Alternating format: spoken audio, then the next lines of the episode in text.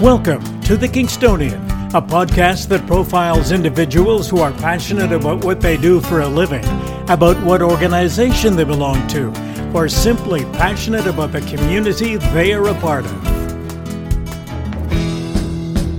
Hello there, and welcome. My name is Dave Cunningham. During this pandemic, many in our community have found a way to give back. One such group is Lionhearts. They have stepped up to provide a decent, healthy meal for the marginalized in our city. Our guest today is the group's founder and executive director, Travis Blackmore. Travis, welcome to the program. Hey, Dave, thanks so much for, for having me on. Really appreciate it. Now, the whole business behind Lionhearts has changed quite dramatically in the past month or so. But let's go back to the beginning and where did this idea come from to start this organization? Yeah, for sure. Um, it all started with just myself and a, and a small group of friends. We were looking to make a difference in the community and weren't sure what to what to do. And one of our friends actually gave us an idea to. He had an inroad with uh, Costco Kingston, and we ended up striking up a partnership with them as long as we were willing to pick up seven days a week every morning uh, they would put aside the sort of the sort of the what they were going to throw away for a million different reasons. It could be because packaging got damaged in transit or i mean honestly there's a bunch of different reasons. But uh, we had to be willing to pick up seven days a week take and sort what wasn't consumable and then we could you know give out to marginalized folks whatever was left. What was your first pickup? The first pickup, oh my gosh, I'll never forget the first day. It was over 800 pounds of strawberries. You know, uh, our our food program manager, who's still he's actually our operations manager for Kingston. He was there that day, and we just kind of looked at each other. You know, we were all excited, and at the same time, we're like, "What did we just get into?" You know, pretty wild. Now, does Costco just give you uh, fruit and vegetables or other stuff as well? Any, any food product. Okay. So if there's, uh, I don't know, it could be um, a lot of. It's a. To be honest, it's a lot of produce. Mm-hmm. We could get things like. Um, one time we had a full skid of pasta sauce where the uh, label had been printed wrong. It just oh. had a different amount inside the the jar but because it's not the proper amount that can't make the floor and can't go out the door.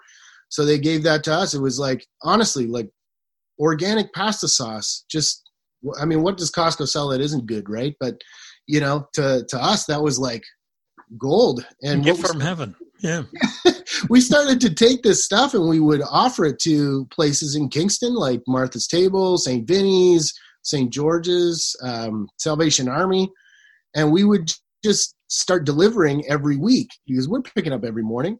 We would pick up uh, this produce, sort it, and then make deliveries to at this point more than 30 agencies across the city.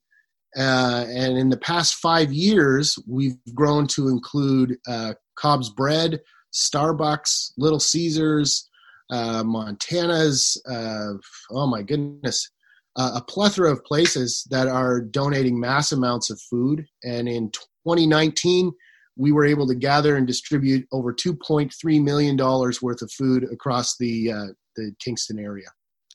I think you're the only other person whom I've heard use the word plethora. Yeah, it's a weird word. I know. I know. now, when it comes to um, picking up the food from Costco or Cobb's or Montana's or wherever, do you have to store it or do you or have you been getting it out to the people who need it right away the same day? We have very uh, quick turnaround. In hmm. fact, mm-hmm. it's our goal to have it out the door as fast as possible. Uh, no longer than I believe our, our thing is usually about eight to 12 hours max.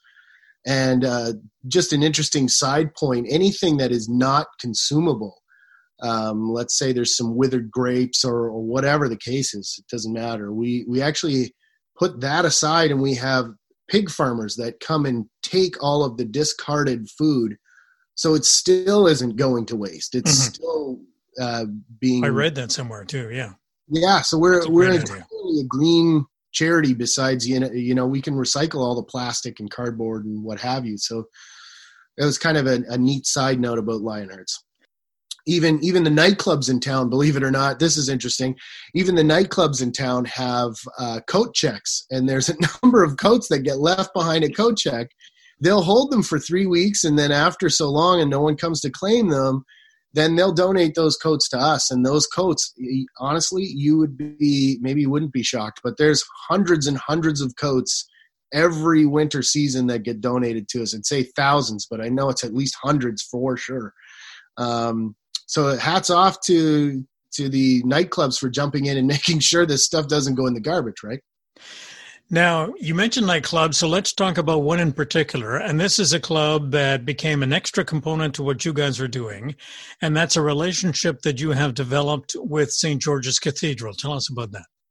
That's right. So in a it almost seems like a former life for me. I was a professional touring drummer for years.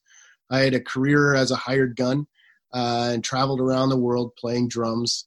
And uh, when I came off the road, uh, and this whole charity thing kicked off. I mean, my love for music didn't change. In fact, I had already known a number of musicians in the Kingston community, and a number of them were helping volunteer with the food project and and clothing, et cetera, et cetera. And uh, I just had this idea from delivering food to Lunch by George. It just was this gorgeous room in there, and uh, I put together an idea, and I took it to our board, and ultimately took it to the deacons and, and the priest over there at uh, uh, St. George's. And I said, what if we opened a pop up cafe on Saturday nights? Um, it's this gorgeous room you have here. Uh, we could bring in sound and, and some lighting and and what we would do is we would give free entry tickets to some of the places we support with food so that they could give it to their their clients and folks that they're helping and offer them a free evening of music and um, sort of maybe lift their spirits a little bit. You know, music is a therapy, right? You mm-hmm. listen to it when you're happy or sad, mad, whatever you want to work out. Um, and this would uh, maybe help our, our, food project, but also help some of the other, offer something different in the community on Saturdays. And that kicked off, uh, gosh, four years ago now. It's a perfect location too, in terms of the church where it is in town. Yeah, it really is. And uh, the the interesting way about the way the entry sort of works is we'll give these free entry tickets to places like uh, the Kingston Street Mission, and the ticket says admit one has a five dollar value. And when you present that ticket upon entry, it looks like you've pre-purchased. Hmm. So they allow you to enter right away and you take the ticket inside to the food counter and you redeem that for something to eat, something to drink. It is a dry music cafe, so we have a lot of support from AA and NA. And it really is a place for people to come in, eh, sit in a beautiful environment. I mean, when you're in there, it sort of feels like a kind of feels like Hogwarts, you know, like from Harry Potter. this gorgeous castle of a room. And uh, really really tough to duplicate that sort of atmosphere anymore. And we serve Cook's Fine Foods coffee, and anyone from the community is more than welcome. In fact, we sort of base our uh, success, if you want to call it that.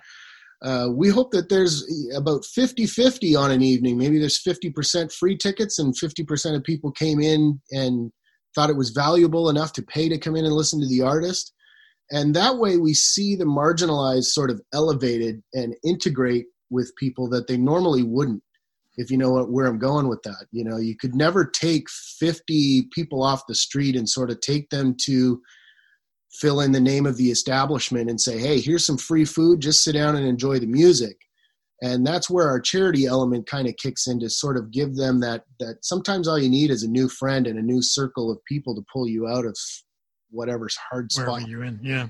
yeah. Yeah. I think it's been a long time since we've had a dry cafe in town. I'm pretty sure, at least my last check, I think we're the only one. Um, now it is only on Saturday nights, which is different, and it is an early evening. You know, doors uh, open at eight o'clock, music starts at eight thirty, and it's done at ten thirty. Uh, maybe that's a, a, a byproduct of my past life where you know you're used to being in the band and you don't start till 11 and you play till 3 but uh, and maybe I'm just getting old, and I just you know early it's better for me. You know what I mean? That's right. Uh, and I think a lot of our customers enjoy that as well. And if you're if you're a university and you're a big country classic rock fan, this is the venue.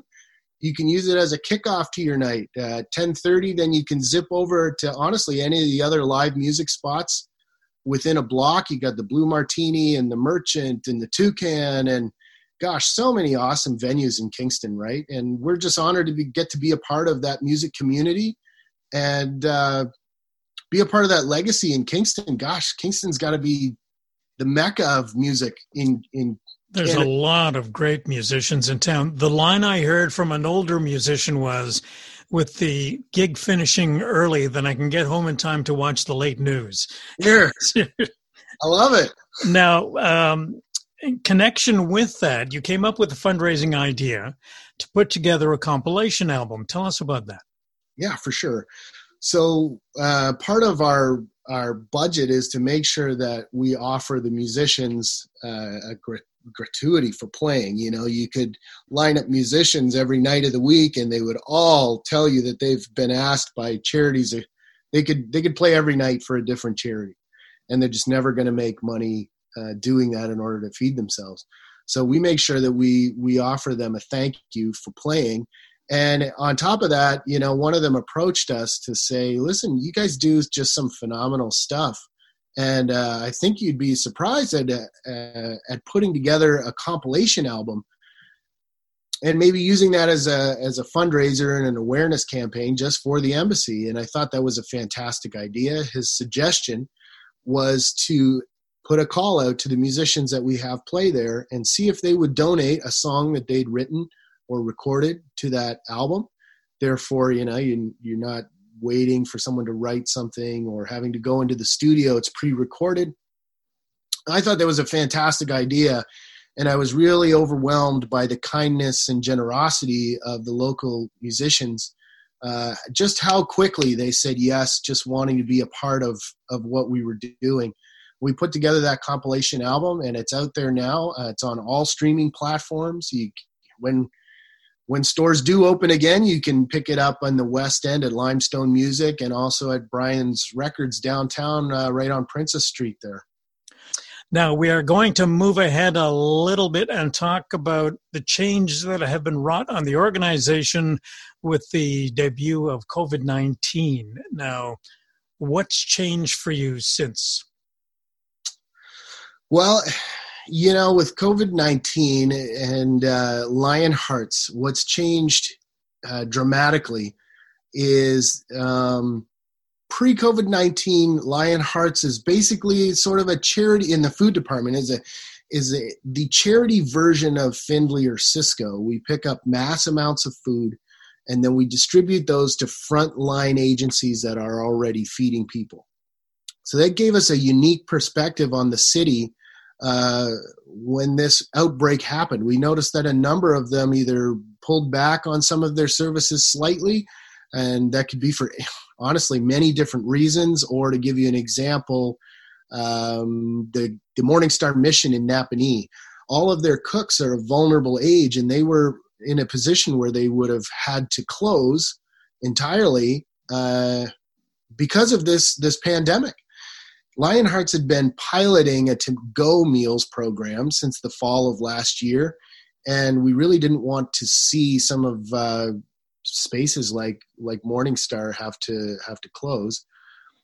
But what we did is we approached the city and we approached St. Vinny's, a few of our partners, and we noticed there was a gap in service. There wasn't anyone serving meals to go for the vulnerable or marginalized during the dinner hour, you know, in that supper period and we brought forth this idea of our meals to go program and they loved it and they said you know you really should should do that. So we began consulting with the city of kingston and public health and a few of our partners and we settled on mcburney park.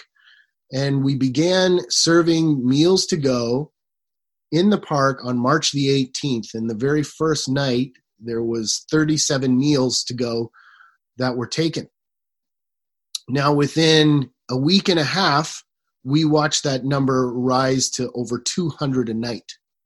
We had a local chef come in and volunteer his time. Uh, just a wonderful guy, Will Arnaud, who used to be with Bayview Farm and is now with the Otter Creek Farm food truck. And he volunteered his services to come in and help us develop our meal meals to go program and really help us scale up the amount of meals that were showing up. When we approached the 250 mark uh, every night, he came for came to us and said, "Listen, I need to put a call out to get more chefs in to accommodate what's happening here." We could tell that things were advancing every night. That also uh, brought us to a point where we needed to look at opening a second venue in the Kingston area. So we looked at uh, partnering with Kingston Community Health Services up on Weller Avenue, and we opened that location on April the 6th our second location serving to go meal packages every night, seven days a week. Will's call out to his uh, chef community resulted in over six chefs volunteering their time to cook these meals. We began delivering these meals to go packages to the Morning Star Mission in Napanee every Monday, Wednesday, and Friday. There's over 130 meals going out to Napanee alone and the Morning Star mission is delivering those meals, seeing as they can't cook anymore. So we've watched the Morning Star mission be resurrected and be effective in their community and continuing to to serve their client base and take care of that.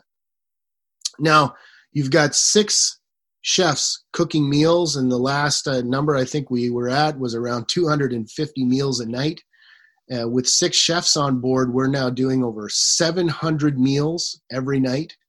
And that's through McBurney Park, seven nights, Weller Avenue, seven nights, and we just opened uh, a new partnership in Amherstview with the Amherstview Community Hall uh, in partnership with the Loyalist Township, and that is every Tuesday, Thursday, and Saturday. You can now get meals to go in Amherstview. So once again, just to recap, that's Lionheart's going through four different outlets for these meals. There's over 700 meals a night to this date, and we've served seven 700 meals a night, 17,000 meals since we opened on March the 18th. Now these are good quality meals as well. Phenomenal. You know these these chefs. Uh, first of all, I, uh, it's really touching the the size of their hearts and their willingness to come forward and do this. I mean, it's no small task to cook for 700 people every night on a consistent basis and prepare these in to go packages that are microwave safe and freezer safe.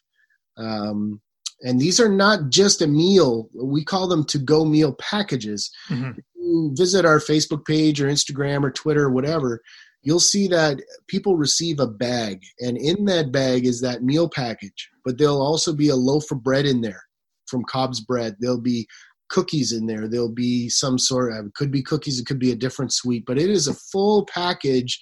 Some water, could be some oatmeal for the morning. It really is a package. It's not just a, a one and done type thing.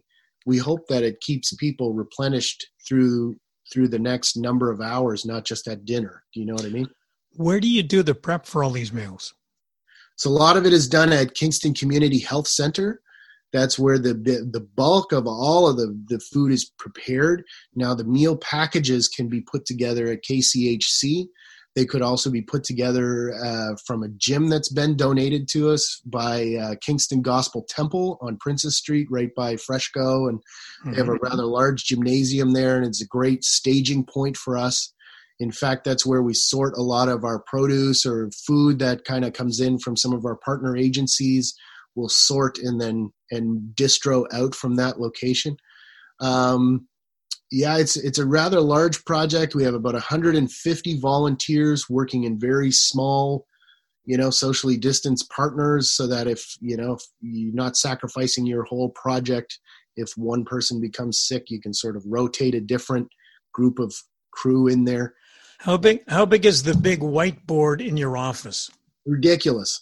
I mean, to be hundred percent honest, like uh, really, it all falls. The biggest bulk of this falls on the shoulders of our operations manager that runs that project, Sean Sargent, uh, and his different lieutenants that he has in place taking care of things, whether it's because uh, you know it's not like our project po- uh, pre COVID nineteen is finished. We're still picking up from partner agencies that are still open, as well as uh, acquiring new partner agencies that are donating food. Uh, it seems almost like a daily day basis. There's a new one coming on board, and then we're still supporting St. Vinny's and Lunch by George and uh, Martha's and Salvation Army and Partners in Mission Food Bank and on and on and on. Uh, it's important to us that we don't let that initial part of our project fall. Mm-hmm. This, this new sort of COVID 19 street project has really kind of uh, exploded bigger than any of us could have imagined. Now, we're running out of time on the program, and I don't want to uh, finish up the show without talking about a current fundraiser that involves getting some matching money. So, can you quickly give us the rundown on that?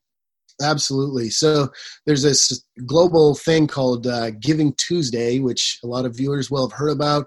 It normally happens in December uh, with the outbreak of COVID 19. That same worldwide uh, conglomeration has decided to do a new campaign called Giving Tuesday Now, which begins on May the 4th. And it's specifically for any charities that are doing COVID 19 work or need to be highlighted in your community.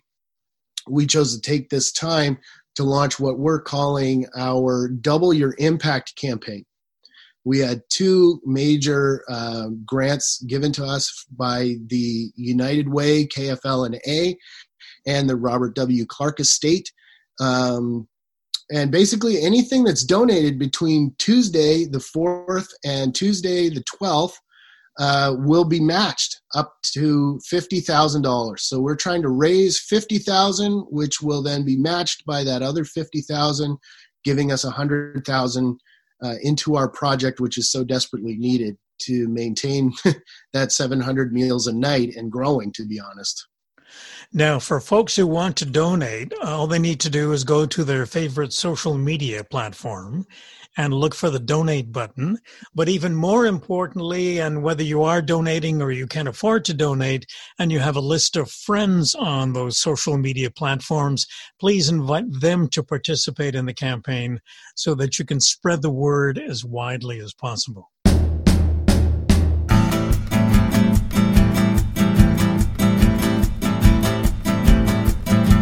Theme music for the program is Stasis Oasis, a tune written and performed by Kingston musician Tim Aylesworth.